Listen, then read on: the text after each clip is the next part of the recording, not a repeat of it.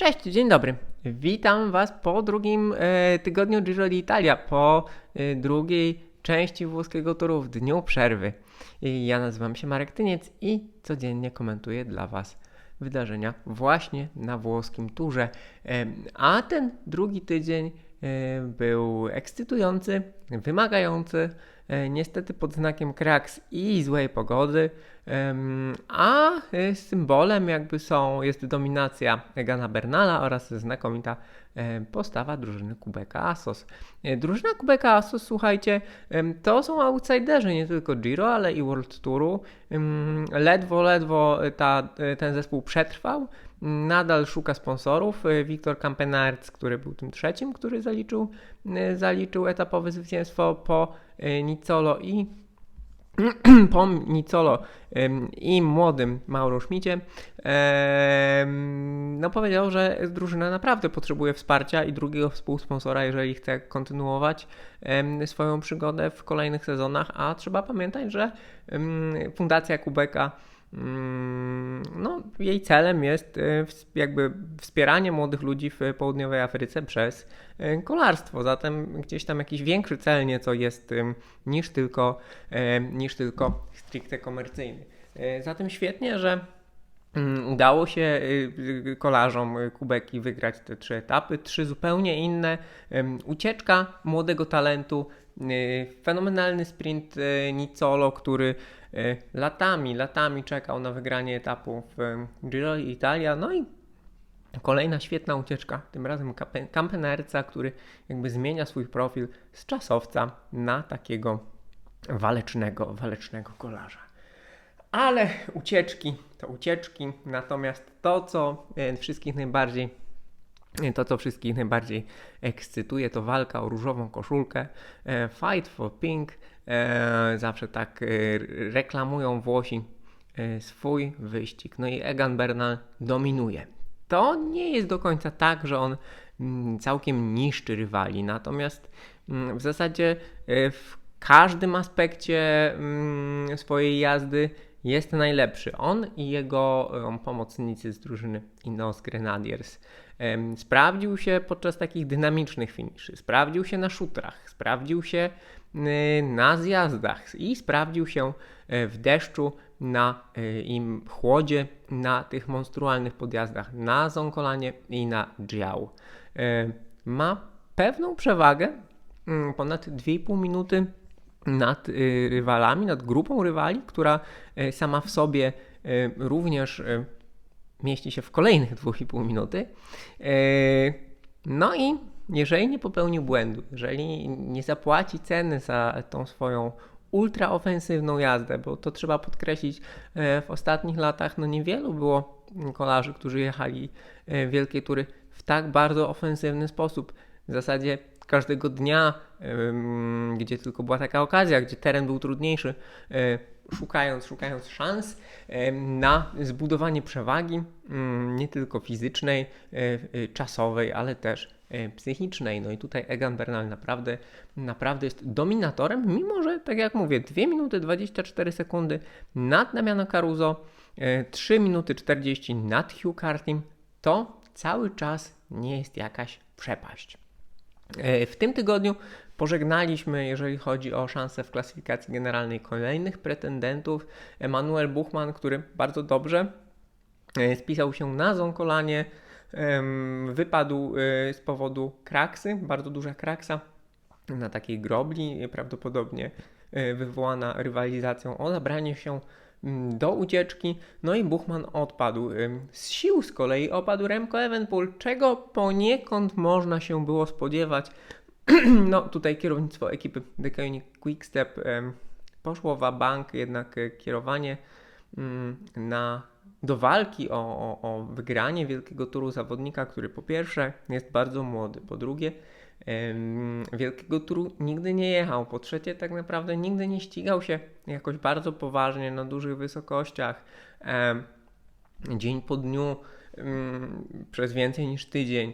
Mm, A y, co najbardziej istotne, no tak naprawdę w ogóle nie ścigał się od y, ponad pół roku, bo przypomnijmy tą paskudną kontuzję, upadek z mostu na Giro di Lombardia i pękniętą miednicę Remco Evenpoola. To wszystko, no to było bardzo duże ryzyko. Teraz trudno się dziwić mm, Almeidzie, że tak niezbyt chętnie czekał na Evenpoola w, na wcześniejszych etapach, bo wygląda na to, że Portugalczyk E, który w zeszłym roku bardzo dobrze spisywał się na Giro, mimo że mm, troszkę wolniej tutaj wchodził w rytm wyścigowy w tym roku, no to z tą dyspozycją trafił dużo lepiej i jeżeli chodzi o dyspozycję, no to faktycznie tym liderem Decanic Quickstep powinien być on. Co tam się jeszcze dzieje mm, co tam się jeszcze dzieje y, za Bernalem i jaki to może mieć wszystko wpływ na, mm, na kolejne etapy. Tak jak mówię, no, tych zawodników y, zostało już niewielu tak naprawdę, bo poza Bernalem jest ich sześciu. Y, Caruso, który jedzie wyścig życia, oprócz tego wspomniany Hugh Carty, Aleksander Własow, który poniósł troszkę większe straty przez y, jakiegoś jakieś pechowe perypetie z ubieraniem pelerynki. Na tym etapie zdział Simon Yates, który na Zonkolanie pokazał się znakomicie na dział, odpadł. Giulio Ciccone, który podobnie jak Bernal szarpał w pierwszej fazie wyścigu y, tyle, że mniej skutecznie. No i, y, no i Romain Bardet, y, który cieszy się tutaj powrotem do dobrej dyspozycji. On na etapie zdział był drugi, o czym nawet nie wiedział. No i przede wszystkim również świetnie z tej słynnej przełęczy zjeżdżał. To były intensywne dwa tygodnie. To były intensywne dwa tygodnie nie tylko ze względu na ataki, nie tylko ze względu na pogodę, ale słuchajcie, y, przed wyścigiem zastanawiałem się nad poziomem sportowym mm, tegorocznego Giro. No i wygląda na to, że ten poziom jest naprawdę ekstremalnie wysoki. Y, zarówno samego Egana Bernala, jak i wielu jego rywali. Trzeba powiedzieć, że Egan Bernal mm, poprawił rekordy tempa podjazdu na Zonkolanie od strony Sutrio, który wcześniej był pokonywany tylko raz, ale w 2003 roku, który generalnie był dość żwawym rokiem, jeżeli chodzi o tempo jazdy kolarzy. I na przełęczy dział również, również był najszybszy e, w ogóle mm, jechanej od tej strony, y, którą pokonywali dzisiaj kolarze, y, dzisiaj jakby wczoraj nagrywam, nagrywam we wtorek, w poniedziałek jechali przez dział, w sensie na ostatnim etapie. Zatem mam takie podejrzenie, że może być tak, że mimo, mimo młodego wieku Egan Bernal, który rocznikowo ma 24 lata, jest z 97 roku ze stycznia, mm, Egan Bernal może być w tym momencie e, w szczycie swoich fizycznych możliwości. Jeżeli ktoś tak jeździ, może być tak, że już nigdy na przykład szybszy nie będzie. Trudno powiedzieć, ale no jeżeli, jeżeli obecnie e, zawodnik e, bije właśnie rekordy te E, z tej niedalekiej przeszłości, gdzie kolarze generalnie jeździli bardzo szybko, no to pokazuje, że jest naprawdę w znakomitej dyspozycji. Oczywiście Bernal wspomina, że cały czas uważa na swoje plecy, natomiast e, chyba po tej kontuzji nie ma śladu, no bo nie można tak szybko jeździć pod górę e, z kontuzją pleców. Trzeba pamiętać, że mm, cały jakby tułów pomaga jakby w przenoszeniu, w przenoszeniu no, mocy na pedały i E, no i sprawność, sprawność mięśni głębokich e, jest e, niezbędna. Niezbędna do tego, żeby jeździć tak szybko oraz żeby kontrolować rower, żeby kontrolować rower na zjazdach, a to wszystko Bernal robi znakomicie. Nie tylko jednak on jedzie szybko, bo zarówno Caruso, który ma, to jest jego, jego moment, wyścig życia, tak? Ale też ci kolarze, którzy tracą odrobinkę więcej. Mm, przynajmniej może nie każdego dnia, ale na zmianę to bardzo wysokie tempo prezentują. Zatem słuchajcie, Giro d'Italia w tym roku naprawdę jest na niezmiernie, niezmiernie wysokim poziomie sportowym, obiektywnie w porównaniu do lat poprzednich, w porównaniu do mm, Tour de France, w porównaniu do hiszpańskiej Vuelty. Na Mimo, że wiele z tych podjazdów, które już zaliczyli, było długich, no Zonkolani Dział chociażby, no to te wartości w okolicach 6 W na kilogram przy długich wysiłkach to już naprawdę jest coś. E, no i tak to wygląda. Pytanie, czego możemy się spodziewać, jeżeli chodzi o trasę, bo ten wyścig jeszcze się nie skończył. On tak naprawdę jest w połowie tych największych trudności.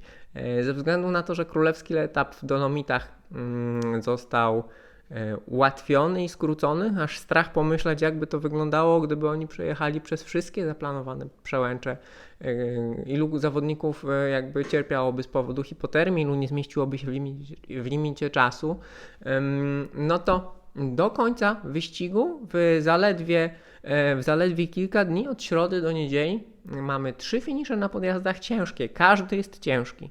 E, jeden etap na dużej wysokości e, oraz czasówkę. A to oznacza, że Egan Bernal będzie musiał być czujny, będzie musiał bardzo patrzeć na regenerację i chyba już zacząć oszczędzać siły, bo mimo, że wygląda na nietykalnego, no to y, trudny dzień może zdarzyć się każdego, każdemu. Szczególnie zwróciłbym uwagę na etap w środę, który kończy się mm, dwoma ciężkimi podjazdami, każdy po prawie 1000 metrów przewyższenia.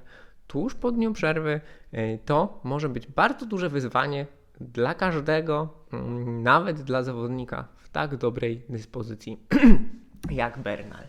Y, co mamy jeszcze? No, mm, jakbyś o sile, o sile E, Egana Bernala i jego drużyny mm, świadczy fakt, że Ineos Grenadiers są w ścisłej czołówce klasyfikacji drużynowej, wyprzedza ich tylko Trek Segafredo i poza tym chyba już nie mają konkurentów, więc no, są mocni, tak, są mocni, e, mimo, mimo, braku, mimo braku Pawła Siwakowa.